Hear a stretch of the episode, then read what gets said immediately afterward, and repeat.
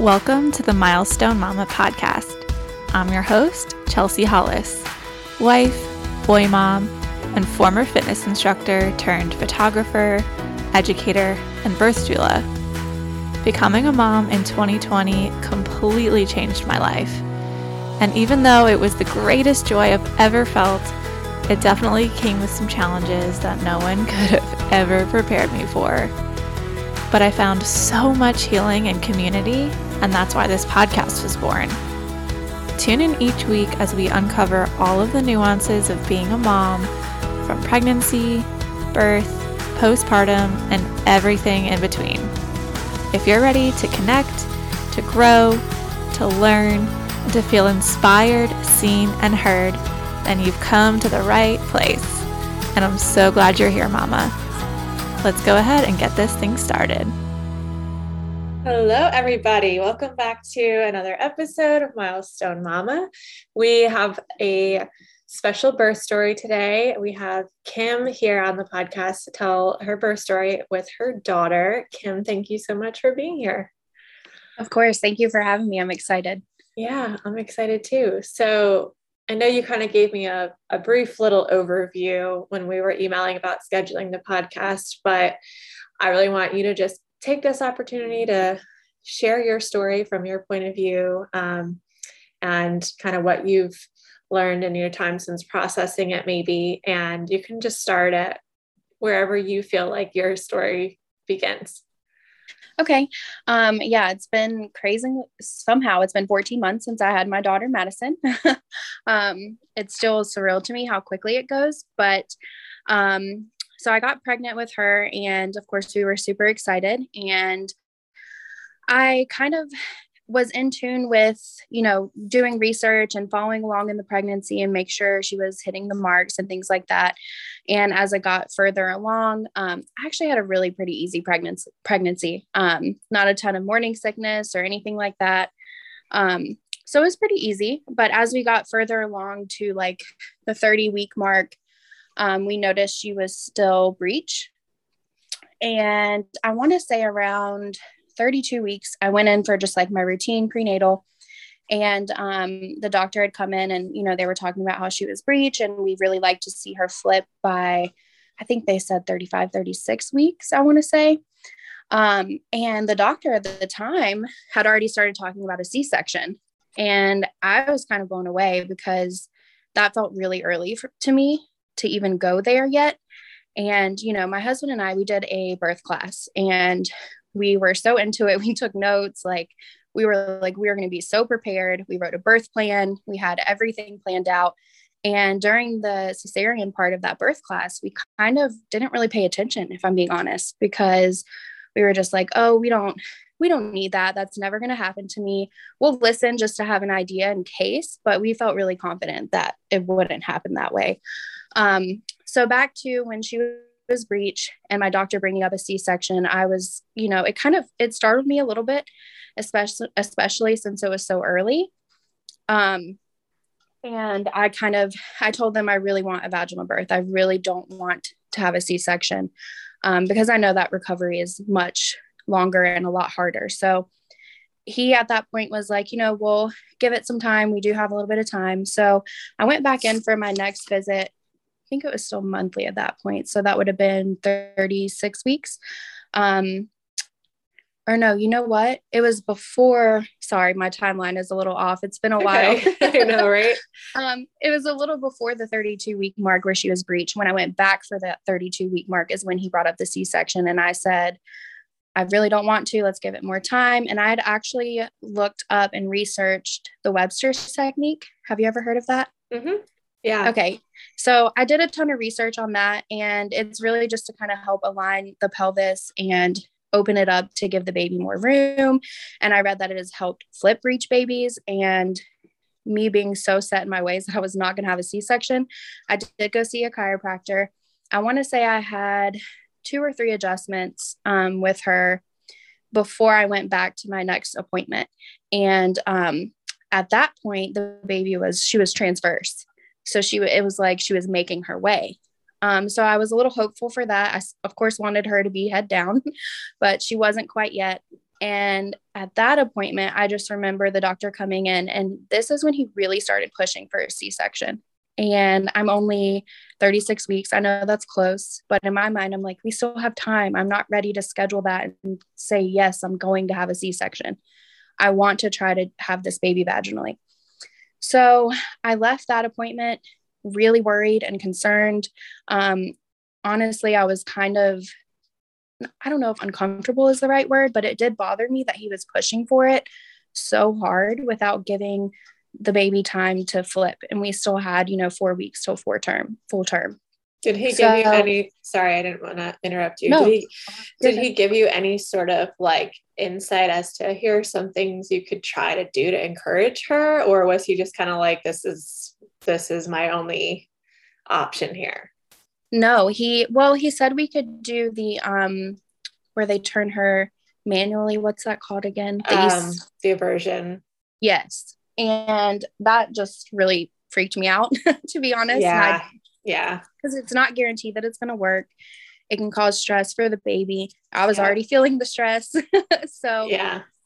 I really told him when he mentioned that I wasn't interested in doing that at all. And I yeah. actually brought up the Webster's technique to him and told him that I was seeing a chiropractor. And uh, he kind of laughed it off, to be honest, which I guess maybe he just doesn't believe in that or thought, you know, at this point, the baby wasn't going to turn and this was the best bet. But I kind of stood my ground and I was like, I'm not ready to schedule that yet. How late do we have to wait?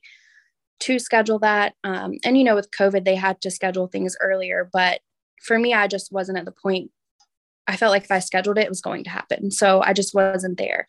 Yeah. Um, so I left that appointment and I just felt really uneasy. I didn't like that I felt like he was pushing for that and not listening to the birth that I wanted to have and the birth experience I wanted. Um, so I kind of just left and I was like, you know what? I still have time if God's plan is for me to have a C section and that gets my baby here healthily, that's what I'll do. But I just wanted to wait it out and give her a chance to flip. So I did go get a couple more adjustments before my next appointment. I think I got two in one week because I was being seen weekly at that point. Um, so when I went back at 37 weeks, she had flipped and she was head down.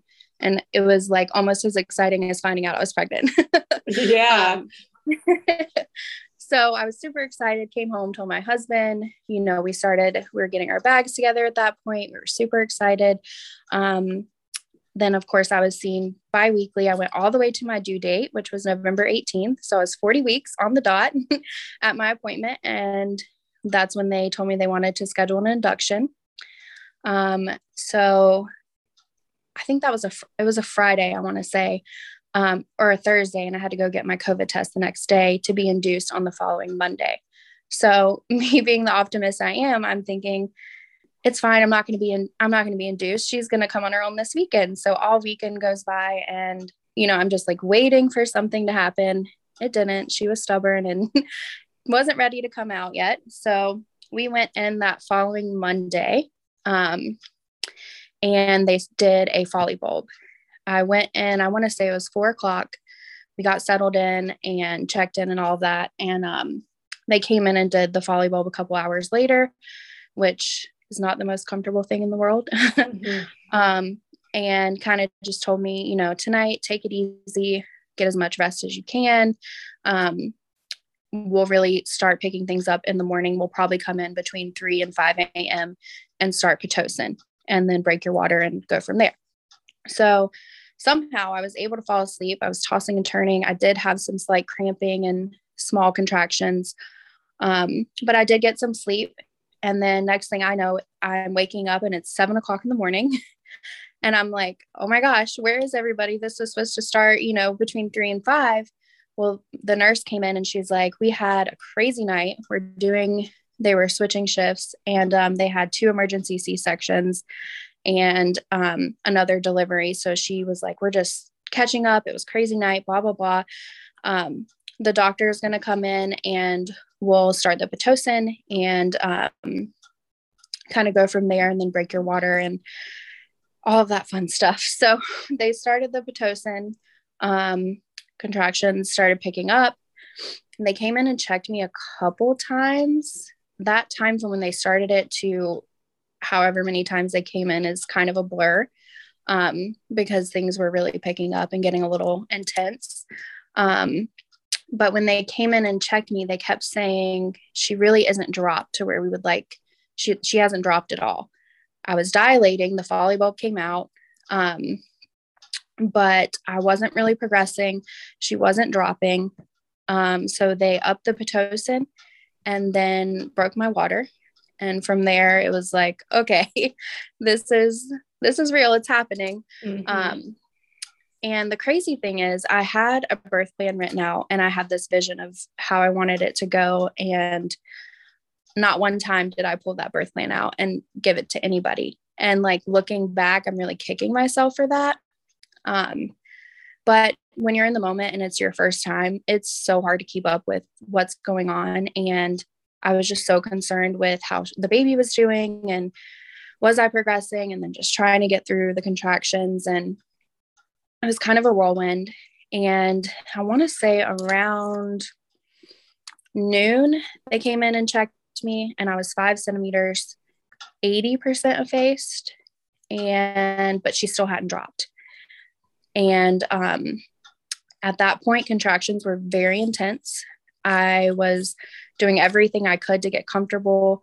They kept having a hard time monitor- monitoring her heartbeat. So they were having me in all these positions and flipping me over. And um, it got very intense. And I ended up um, asking for, I really didn't want an epidural.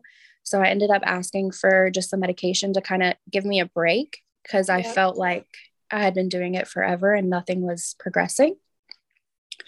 So I did, and um, it knocked me out. I slept for like an hour, which was probably needed at the time. And then um, this is where things do get a little fuzzy, but um, they I think right before or right when I woke up, I was going through the contractions. They kept telling me she's not dropping, she's not dropping. And throughout all of this, the same doctor that I had seen had mentioned a C section like multiple times already. And um, from the second I got into the hospital, like hadn't even really, nothing had really started happening yet. Um, but I just stood my ground and I said, I really want to give my body time and the baby time. And if she's doing okay and that's not medically necessary, that's not what I want. Um, and he, I want to say he brought it up two more times. And the second time, I, I'm not going to lie, I got a little firm and I said, listen, I want a vaginal birth. I don't want to have a C section. If she's doing okay, I don't want to take that route yet. Um, and he said, okay, her heart rate looks good. And he kind of backed off and kind of let things happen from there. Um, I did end up getting an epidural because um, it got very, very intense and I was just getting discouraged and I didn't know how much longer I could do that with no, she still wasn't dropping. Um, and then he came back in and he said, We're going to turn off the epidural, which I didn't even know was a thing. I didn't know you could just kind of cut it off like that. But he was thinking, they were thinking that wasn't allowing me to push properly for her to um, come down where she needed to be. So they did, and up the Pitocin, I want to say. And um, I pushed for probably almost an hour. And she was doing fine. They were still monitoring everything in between contractions and pushes. Um, but after about an hour, um, I kind of noticed things got a little hectic and they were quiet for a second. And so, you know, I instantly am like, what's going on? Why, you know, what are we doing? And he said, um, baby's heart rate is dropping. Baby's heart rate is dropping. And to hear that and be in that moment, and, you know, it, it's terrifying because you don't know why that's happening. And here I am pushing to not have a C section. And now her heart rate's dropping. So I'm just immediately like, whatever we have to do, do it. Like, let's do it. And he said, we're going back for a C section. And I just remember things instantly were like the shift in the room and the craziness going on. I looked over at my husband and he already had like scrubs on and everything and was ready to go. And So they pushed me back. And um, while they were prepping me, he had to sit out in the hallway. And I just remember looking over at him and he was a wreck, terrified, mm-hmm. looked like he saw a ghost. Um, so they get me back and they put in, um, I guess, turn the, I don't know what they did with the epidural, whatever they needed to do at that point to numb for the procedure. And I just remember going into the OR and I was shaking because I was so cold and all the medicine they were giving me. I was just terrified and in my own head about why was I pushing for this? Maybe I should have listened to them. But also at that point, I kind of said to myself, you have to put that aside. It's okay that it didn't go according to plan. Your baby needs to be here, and this is the way to do it. Um, so after what felt like 30 minutes, it was probably like five, um, my husband came in and they took me back right around six. Um, so my husband came in. Um, they did the procedure. Took a couple minutes, and she was there. Um, they lifted her up over the curtain, and I just remember looking over at my husband, and it, it was funny because all the nurses and stuff kept asking him, "Are you okay? Are you going to pass out?" And I'm like, "You're asking him if he's okay? I'm strapped to a table over here." right? Hello. right. But um, they lifted her above the curtain, and um, it took her a second to cry, but when she did, I was just it was surreal. The happiest I think I've ever been in my life. I look over at my husband, he's bawling like a baby. Mm.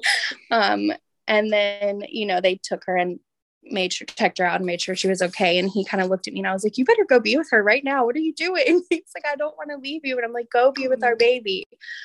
Um, so it was just a whirlwind. And I think the hardest thing for me at that point was I'm sitting there and they're closing me back up. And um, I had a great team around me. I really did. The anesthesiologist was awesome and he kept talking to me and checking in on me. But it was just kind of crazy because my baby's over there with my husband. They're closing me up and they're just having day to day conversation like it's nothing because they do this all the time. Right. And I just remember laying there being like, where is my baby? Because at that point, I hadn't even really got a good look at her. Um, so they finally brought her over and um, I was so exhausted and just like I felt mentally defeated in a way. Um, but I was also extremely happy, and I had that, you know, I can't believe I just did this, and you know, everything I went through, and she's finally here, and I would do it all again. But in that moment, I just kind of relaxed in an odd way because I knew that she was okay and I did what I had to to get her here. And um, from there, they took us to recovery, and she was born at 6:50. So by the time we got into recovery and I held her for the very first time, it was like 8:15. Wow. Um, yeah.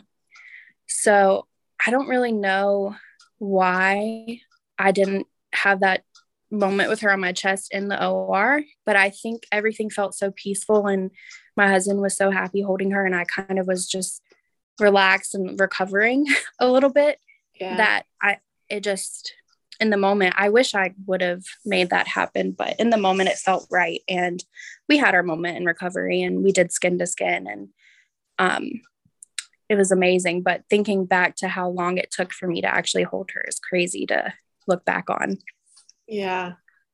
So that's, that's the whirlwind of, yeah. Wow. Well, thank you so much for sharing all of that. And it sounds, I'm so sorry that, you know, you, it's because to me, it's sounding like, unfortunately, you had a provider that from the very get go just wasn't very supportive of your desires. And yes, there's nothing to be regretful for because you stood your ground and you did everything that you could have and your baby got there safely. So that's wonderful, but that still doesn't take away from the fact that you didn't feel supported through that and that stuff still right. really matters. Um, so I guess my question for you is how did it feel? Like how was your recovery? How did it feel to then enter motherhood and kind of like process having that sort of a, a birth experience? Um, it was a little rocky um, to begin with because I was just so wrapped up in, you know, just the happiness of her finally being here that I didn't really have a second to process everything that I went through. Right. Um, and there were a couple of times during my care with this practice where I questioned switching doctors and I just felt like it was too late. And um, so when we finally got home, I remember my mom came to meet her for the first time and she hugged me and I just lost it. And I was like, it's just hitting me how much I just went through. And um, I just kind of started reflecting on the doctor and how I didn't feel supported. And honestly, that in itself, other than, you know, bringing my baby girl into the world, is one of the main reasons I wanted to share my story, is because I want expecting moms, new moms to know that, or even any mothers that are, you know, second, third pregnancy, to know that if you're in a um, the care of a provider who you don't feel is supporting you at any point, it is okay to leave and find a new provider. If you don't feel supported and they're not on your side, it's going to be in your best interest to find somebody who is because they should be supporting you. It's your birth story, it's bringing your baby into the world. And I just think that's so important. And it's so easy to plan for what you want it to look like and have a birth plan. But when you're in, when it's happening and you're in it, everything happens so quickly, especially for a first time mom. You just don't know what to expect. What questions can you ask? What can you, you know, say no, you don't want to do? All of those things. So for me, it was a big learning lesson. Um, I won't be going back to that practice. And moving forward, wherever I do go, I really want a team that supports me and is going to be on my side and encourage me to have the type of birth that I want. Yeah, you're, it's so true. It's never too late. And I think that's yeah. a common misconception. Um, and you know, in some areas, like in in my area, there's really only, unfortunately, like three or four options mm-hmm. in general. So I get that some people aren't necessarily um, in a position where they can do that, I guess. Right. But right. In the very least, it's good to, like you said, like do everything that you can, ha- like build a team, take the classes, educate yourself, stand your ground as much as you can. And yes, hopefully find the provider that supports you through it because obviously that's going to dictate so much of the outcome. Um, Absolutely. Um, but if if all that aside, if that is possible, there, you know, there's so much we can we can do as well. Um, I'm curious with the how did you feel about like the induction in general? Because you just you mentioned that you had made it to 40 weeks. Mm-hmm. They wanted to just go ahead and induce you. How are you feeling about that? And I guess what was your doctor's um, stance on you being induced for your due date? Um, at, when I was in the appointment and they told me that, and they were saying that they don't like to like to see it go past a certain point um, mm-hmm. because of the risk with that. Um, in my mind, I was like, okay, that's what we need to do to get her here safely. Let's do it. And then I remember leaving, and I, I'm one of those people that's gonna look up everything and research, and I like to be prepared and know what I'm going into. And I just started seeing that it increases, you know, chances of a C-section or the labor being a lot tougher and longer. And I kind of got in my own head a little bit and freaked myself out, but um, it was nerve wracking for sure. Um, but I just kind of had to keep reminding myself of why I was doing it. And, you know, the end goal is to have a healthy baby. So at that point, I kind of just trusted them on the induction and hoped for the best, honestly. And I tried to stay as positive as I could. And um, I mean, that's all you really can do in that yeah. situation. Yeah, so. for sure. And it's like you said, I mean, especially when you go through it the first time, but I think this is probably true anytime. If a medical professional tells you anything about any sort of risk or like something that they don't like to see, immediately we're just like, okay, because we as the mom want what's best for the baby and of course right. we don't ever want to compromise that but i think it's so important that doctors can also back that up with like here are my reasons why i prefer this here are the risks here are the alternatives. Here's what happens if you decide to not do this. You know, I think right. there's just a little bit of a lack of like informed consent there with yes. things. Um, because I felt the same way. Like I was induced for medical indication and they didn't even looking back, I don't regret it at all because I I felt that it was the safer thing to do given my condition. Right. But looking back, I kind of reflected and I'm like, you know, they just told me there was an increased risk of stillbirth with what I had. They didn't tell me what the actual risk was. They didn't tell me the risks of the induction itself. Um, mm-hmm. It was just like, boom, decision made. And that's okay. Yes. You know, right. That's fine. I don't regret it, I, like I said. But that's where I feel like, hmm, I think sometimes there should be a little bit more of a conversation, just to at the very least know what to expect. Because I mean, until I like until the word induction came up, I was like, I'm not being induced. And I didn't, I had no idea what it would mm-hmm. even like entail or look right. like, you know? So yeah, that's pretty much how it happened for me. And looking back, I have those same feelings like, wow, I wish I would have like at least asked for them to elaborate a little bit more. Mm-hmm. Um, and even thinking back to like with the Pitocin and um, the Foley bulb and just everything with the induction, like knowing what I know now. And again, I wouldn't change how it happened because it happened the way it was supposed to. But just kind of knowing what I know now, looking back, I had no idea I could.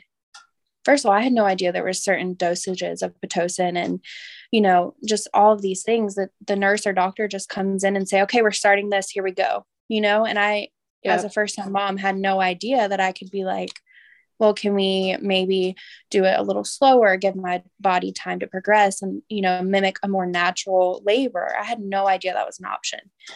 And I sometimes wonder, which I know what ifs are not always the best, but you can't help but wonder sometimes if I had a little more time or it was slower, more in a more natural progression, would it have ended in a C section?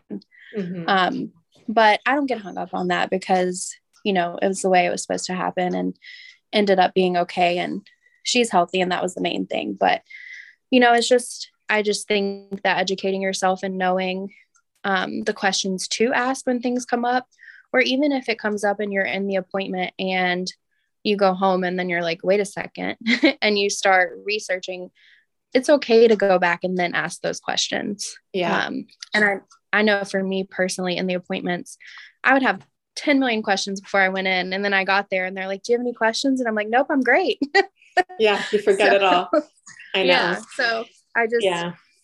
I think it would be good, you know, if you have the questions even after the fact to go back and ask and get the elaboration and just yeah. be educated in the decisions you're making absolutely because like you said you know we it, we don't want to get hung up on the what ifs right because right in that moment you made the right decision right you right. did everything that was right in your in your power um mm-hmm. however there's also nothing wrong with like you said reflecting and asking questions so that you mm-hmm. go into your future or future pregnancy just kind of with a little bit more clarity and like hopefully the ability to process things and maybe do them differently next time or right. maybe if it turns out the exact same next time you at least feel more confident in those decisions yeah exactly and um, there was one part of the story i wanted to share that um,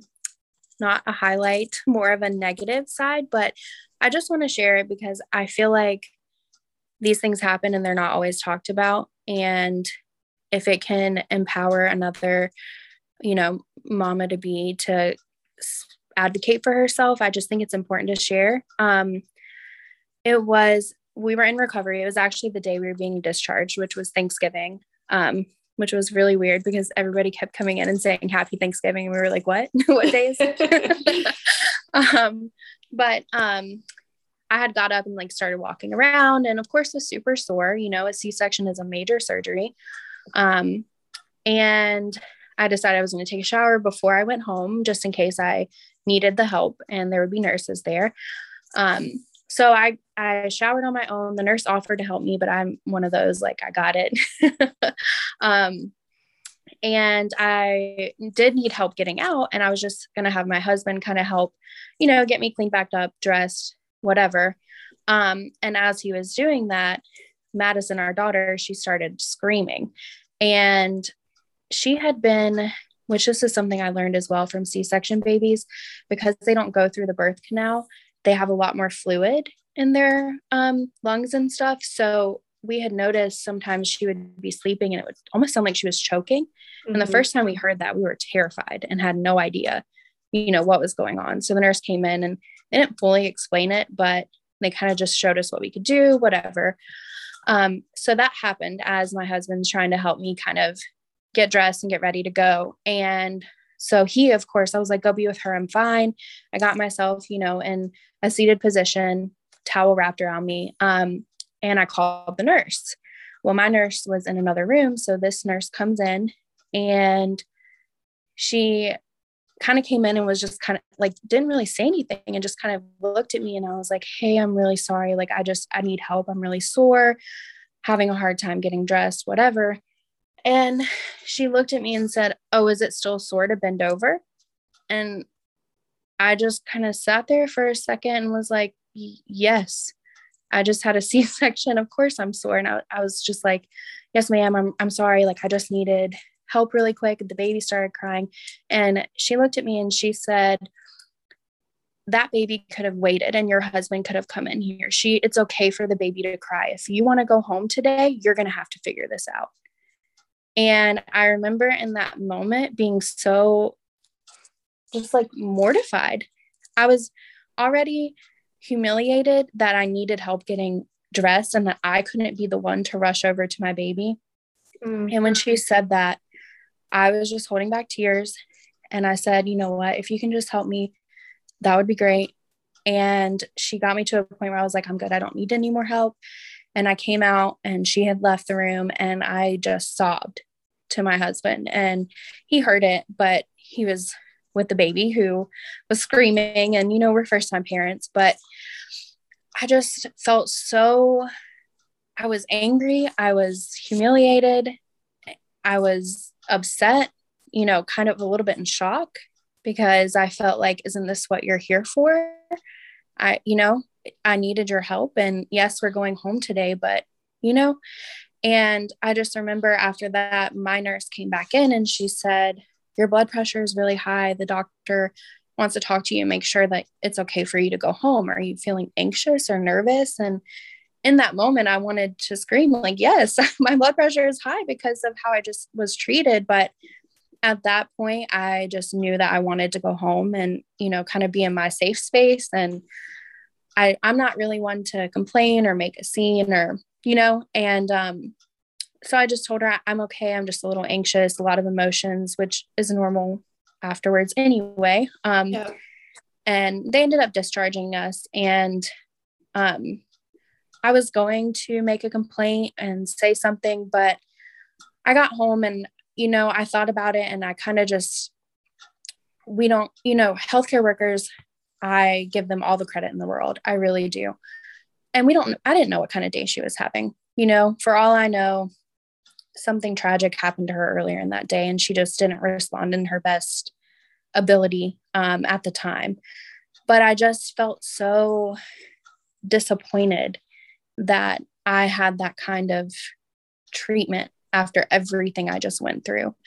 And I ended up not saying anything, um, kind of kept it in and didn't make a complaint or anything. And just looking back in the moment, I wish I would have kind of stood up for myself a little bit more or at least talked to somebody, my nurse, about it. Um, but I just think it's one of those things that happens, unfortunately, sometimes. And um, I guess if any, you know, of course, I don't want anybody else to experience that, but if it does, I just think it's important to to know that you can stand up for yourself and we don't know everything that healthcare workers endure in a day, but you know, it happens and it was just kind of a surreal moment, I guess. It's nothing I would have expected. yeah, I'm so sorry you went through that, that because that is so I want to say like somebody like that should not be a postpartum nurse. I mean, I totally understand people are human. They right. Have bad days. We were in a we're still in a pandemic. I get it, mm-hmm. you know. However, that type of a gesture and a comment and the way that you were treated probably affected you for days, weeks, months into your entrance into motherhood, like that words are so powerful and can speak mm-hmm. life or death into people. And the fact that she was undermining your ability as a mom mm-hmm. and uh, just the fact that you literally just went through a huge life transformation on top of a, an induction lead, leading into an unplanned cesarean, which you are very right. much still recovering from a couple days later. You right. me? That's just incredibly insensitive and wrong. So I'm so sorry, but thank you for sharing because I think it's probably way more common than we think. And moms just kind of like, like you said, just kind of brush those things off, or you just mm-hmm. kind of move on with your day. You're enthralled with your baby and Exactly. Try not to let those things consume you. But again, there's those are the types of things that'll just kind of be there mm-hmm. to I don't know, just make you look back on and always remember that as as a negative part of your experience and that should right. not have been the case. So oh, I guess you've already talked like so much on, you know, advice for other moms. So this has been really great. But I have been kind of wrapping up each of my birth story episodes asking this question um, with what did you learn in your birth experience, either